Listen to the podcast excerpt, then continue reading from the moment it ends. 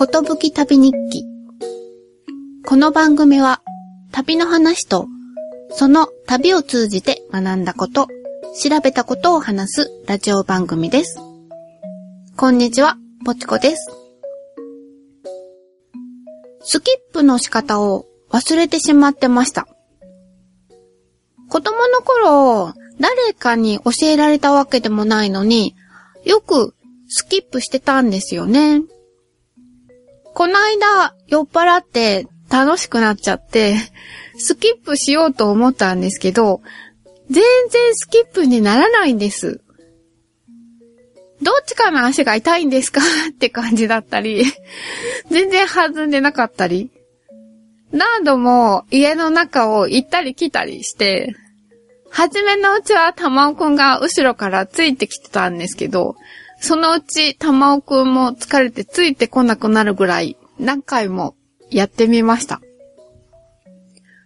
そしたら突然、スキップできるようになりました。昔の勘が戻ったみたいです。皆さんスキップできますか？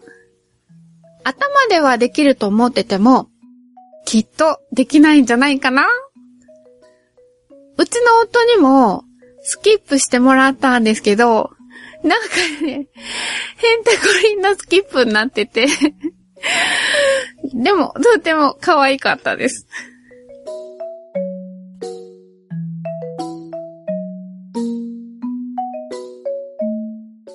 最近、スキップしたくなるような嬉しいことがありました。スタンプラリアンを卒業しました。イェイ。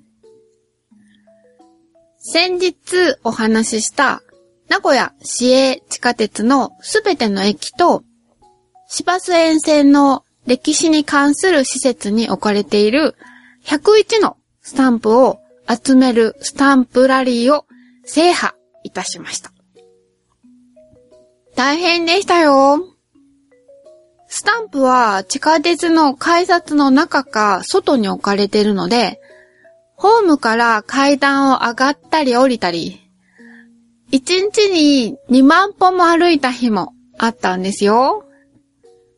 おまけに、地下鉄は地下だから、日が当たらなくて、ちょっと気分が暗くなりますね。でも、地下鉄とは言いながらも、地上を走る部分があったり、改札が地上にある駅もあって、たまに日に当たるとほっとしました。私は晴れやかな気分なんですけど、一緒にスタンプラリーをやっていた夫は、スタンプラリーロスになってます。他にもスタンプラリーやってるところがないかなーなんて、ボソボソつぶやいてます。意外と楽しかったのは、市バス沿線の歴史に関する施設です。名古屋に住んでても行ったことがないところが多くて、とってもいい機会になりました。今回はその中から私が行ってみて楽しかった施設を紹介したいと思います。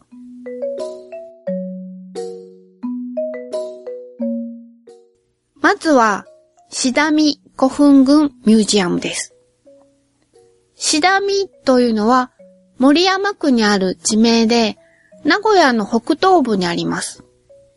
そこからもう少し東に行くと、東国山っていう標高200メートル弱の山があります。古墳というと、大阪のモズ古墳群が思い浮かべられるんですけど、古墳って多分日本全国にたくさんあるんでしょうね。名古屋にも古墳があって、特にこのシダミ地域にはたくさんの古墳があるんだそうです。この近くには庄内川が流れてて、古墳時代、川を利用した交易が盛んで、交易で財を成した豪族の古墳が作られたようです。最も大きくて、最初に作られたのは前方後円墳。ヤマトから人を招いて作り方を教えてもらったのではないかと考えられているんだそうです。最初の古墳は大きかったけど、だんだん我も我もと古墳を作り始めたので、大きさも小さく、形もホタテ貝の形やお椀型っていた単純な形に変わってきたそうです。でも、この地域の古墳はみんな近くにある東国山の方を向いてます。山を神様として崇めていたんではないかって考えられているんだそうです。この施設は古墳から出土したものを展示しているミュージアムと、実際にいくつかの古墳がある公園からなってます。公園は無料で誰でも自由に入れるので、近所に住んでいるらしき男性がゴルフの素振りの練習なんかしてました。のどかな感じの公園です。とは言っても、古墳って、ただ土が盛り上がってるだけで、ん？これが古墳？っていう感じです。でも一つだけ、ホタテ貝式古墳が再現されてます。そして実際に古墳の上に登ることができるんですよ。上には、棺が置かれていた跡も再現されてます。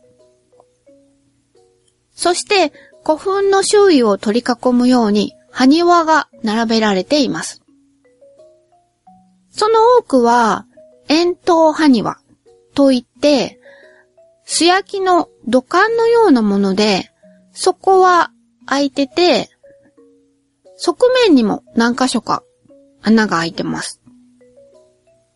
古墳の周囲を囲むようにして並べられていて、あちらの世界とこちらの世界の結界のような意味があるのではないかと考えられているんだそうです。そして、本来は表面は石英で覆われていたんだそうですけど、この再現されたものは石が敷き詰められていました。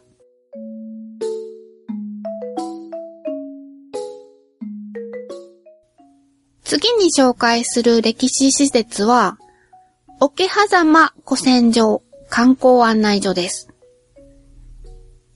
1560年に織田信長と今川義元が戦った桶狭間の合戦の地が名古屋の南東部にあります。この観光案内所は、ワンルームのアパートの一室で、うっかりしてると通り過ぎてしまいそうな場所です。実際に私たちがいる間も、場所がわからないっていう問い合わせの電話が入って、ボランティアのおじさんが 外へ出て迎えに行ったりとかしてました。皆さんとっても親切な方々でした。駐車場には若き日の信長の像が立ってます。有名な漫画家の方にデザインしてもらったそうで、とても迫力があります。案内所で、桶狭間の戦いについてのビデオを見せてもらって、そして史跡巡りの地図ももらいました。けど残念ながら、スタンプラリアには、のんびりと史跡巡りをしている時間はないんです。近くにある今川義元が討ち取られた場所、今は公園になっているところだけ行ってみました。織田信長と今川義元の銅像が立ってて、今川義元公って刻まれた古い石碑の前には綺麗な花が備えられていました。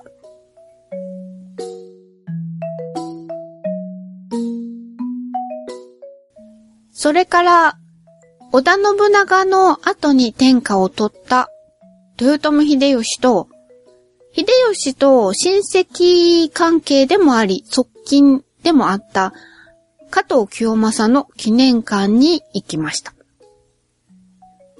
場所は名古屋駅から地下鉄で西へ3駅行ったところにある中村公園です。駅を出ると大きな赤鳥居があります。そこから北へ向かって参道を歩いていくと中村公園に突き当たります。そしてその中に秀吉を祀った豊国神社があります。公園の東側には、清正誕生の地に作られたお寺と、秀吉が生まれた時の産湯を組んだ井戸が残されているお寺がありました。お隣同士だったんですね。そして公園の中にある図書館の2階に秀吉清正記念館がありました。私のおばあちゃんのうちがこの近くなので、子供の頃、ここの夏祭りに来たことがあるんですけど、歴史よりも屋台で何を買ってもらうかにしか興味がなかったので、こういう場所があることは全然知らなかったです。おばあちゃん家に行った帰りに母が買ってくれたのが赤鳥居の足元にある高和堂っていう和菓子屋さんのおはぎと草餅です。ちょっと立ち寄っておはぎを買って参道に置かれているベンチで食べました。エネルギー補給です。素朴な味のあんこで、ボリュームもあります。ここには、包帯香もなかっていうもなかも売られてます。秀吉の馬印の千成ひょうたんを模した柄になってて、両側の種からはみ出るぐらいたっぷりあんこが入ってて、とってもおすすめですよ。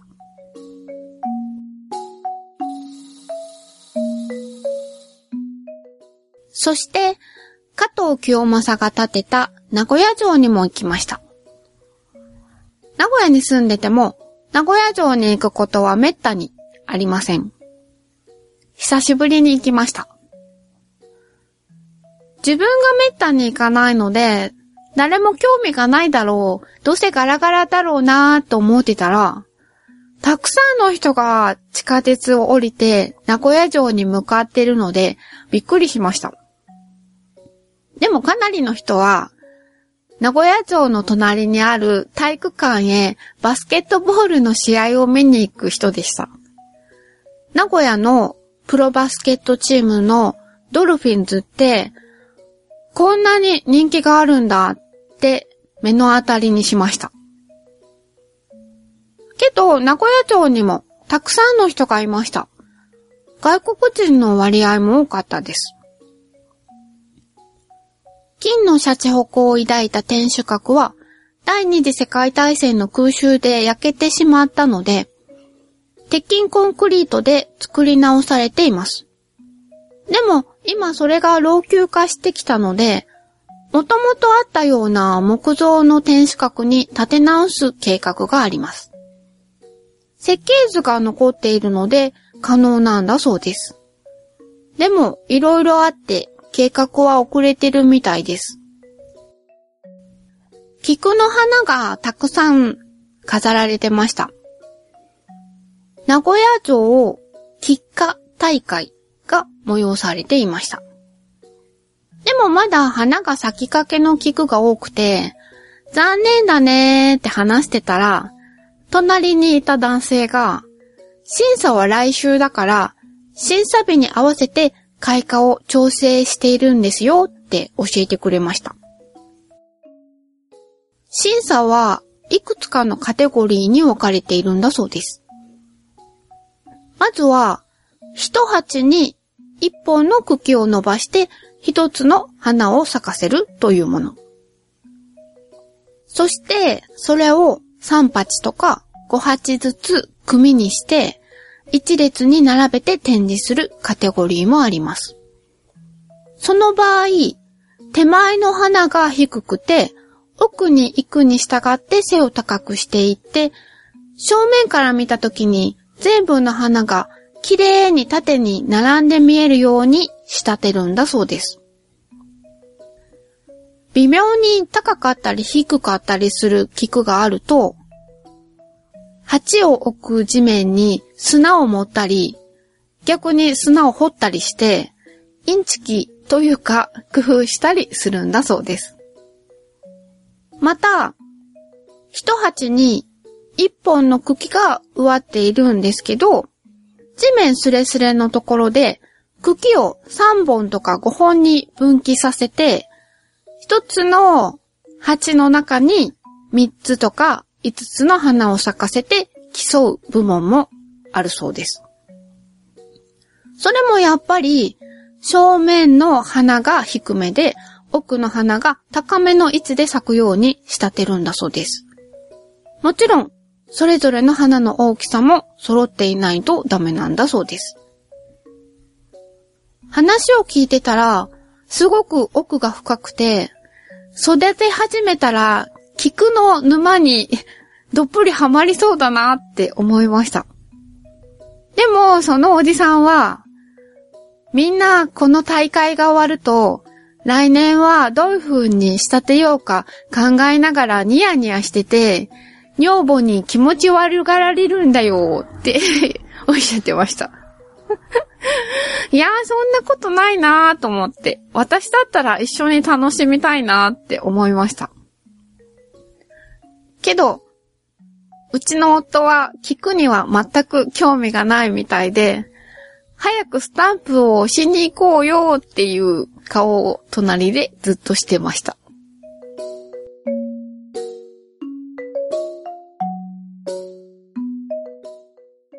その後、栄駅近くにある NHK 大河ドラマプラザにも行きました。ちょうど、どうする家康の出演者の等身大パネルが飾られてて、いろんな人と一緒に写真を撮ってきました。ここには、放送の現場を体験できるコーナーもあって、まず入ると、チコちゃんの家が再現されてました。そして、アナウンサー体験ができます。椅子に座って、机の上に置かれている原稿を読み上げます。机の上部にはカメラが仕掛けられてて、正面のモニターに原稿が映る仕掛けになってます。なるほど。だからアナウンサーの人は下を向くことなく顔を上げて原稿を読み上げられるんだなってわかりました。スタンプラリーを制覇するために行った歴史に関する施設はまだ続きがあります。でも長くなりそうなので2回に分けたいと思います。来週は後半をお届けする予定です。楽しみにしててくださいね。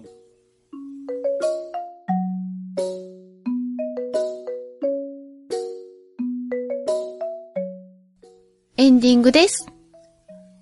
X に、ハッシュタグ、ことぶき旅をつけてポストしていただいたコメントを紹介したいと思います。まずは、トリフィドさんから。ガス焼きトースト。トースターレンジのトースター部分が壊れて以来、パンはガス台の魚焼きグリルでトーストしています。上火しかないので、手動でひっくり返す必要があり、少しの油断で焦げるけど、香ばしくあちちに焼けて美味しい。焦げたら包丁で表面を削っています。といただきました。ありがとうございます。そして、美味しそうにこんがり焼けたトーストの写真も添付していただきました。私と同じ魚焼きグリル派ですね。トリフィードさんもね。確かに焦げたら包丁で削ればいいだけのことですよね。うん。あと、最近、美味しいトーストを焼くには、焼き方だけじゃなくて、パンそのものも大事なのかなって思い始めました。生で食べて美味しいパンと、焼いて美味しいパンがあるように思います。通るところに、朝から行列ができてるカフェがあります。どんなに美味しいのかなって一回入ってみたら、そこのトーストは軽くてサクッとしてとっても美味しいんですよ。なんかね、パン自体に工夫があるような気がするんですよね。また食べに行きたいんですけど、あまりにも並んでるので躊躇しちゃいます。それから、巻貝さんからもいただいています。このところ、にょろりー、にょろりーっていう巻貝さんのミルワームの歌が耳についちゃってますよ。それ何？って気になる方は、ぜひ、備えと論っていうポッドキャスト番組の408回、リアル牧場物語を、ぜひ最後まで聞いてみてください。あ、はい。で、コメントの内容ですけど、インターバルに緩和球大と差し挟むと、ぐっと旅エッセイらしく感じられます。通勤電車に乗ってエンディングの演奏を聴きながらポストしました。といただきました。ありがとうございます。きっと、満員電車に乗っての通勤ですよね。ご苦労様です。緩和球大、ねえ、前から使ってみたかったんですよね。なんかちょっと賢そうに聞こえません？ね。でも基本的に私は言葉を全然知らないんですよね。この前、荒山徹さんっていう方の白村校っていう小説を読んでたんですけど、この本、やたらと難しい熟語が出てくるんですよ。多分、こういう意味かなって思って読み進めちゃおうかなっって思うんだけど、今は手元に持ってる携帯で簡単に意味が調べられちゃうんで、まあ一応調べてみようって思って調べると、思ってたのと全然違う意味だったりしてああ、よかった。全然違う理解になりそうだったっていうことが何度もあったし、調べた言葉がまた何ページか後に出てくると、もうその意味を忘れて、あれ、どんな意味だったんかなって、また調べたりとかして、いやー、大変でした。で、普通ならこういう本はもうすぐ投げ出しちゃうんですけど、その小説は読んでて次どうなるんだろうって思わせるようなストーリーだったので、最後まで読み通すことができました。古代の朝鮮の百済と死羅と高栗、そして唐、それから日本の戦いというか、裏の裏を書くみたいな、もうわー腹黒いって感じがとっても面白かったです。ちょうどスタンプラリーをしながら地下鉄の待ち時間に読んでました。番組に関する感想などお気軽にお寄せください。メールアドレスは、ことぶき旅アットマーク gmail.com X では、ハッシュタグ、ことぶき旅、ことぶきはカタカナ、旅は漢字をつけてポストしてください。よろしくお願いします。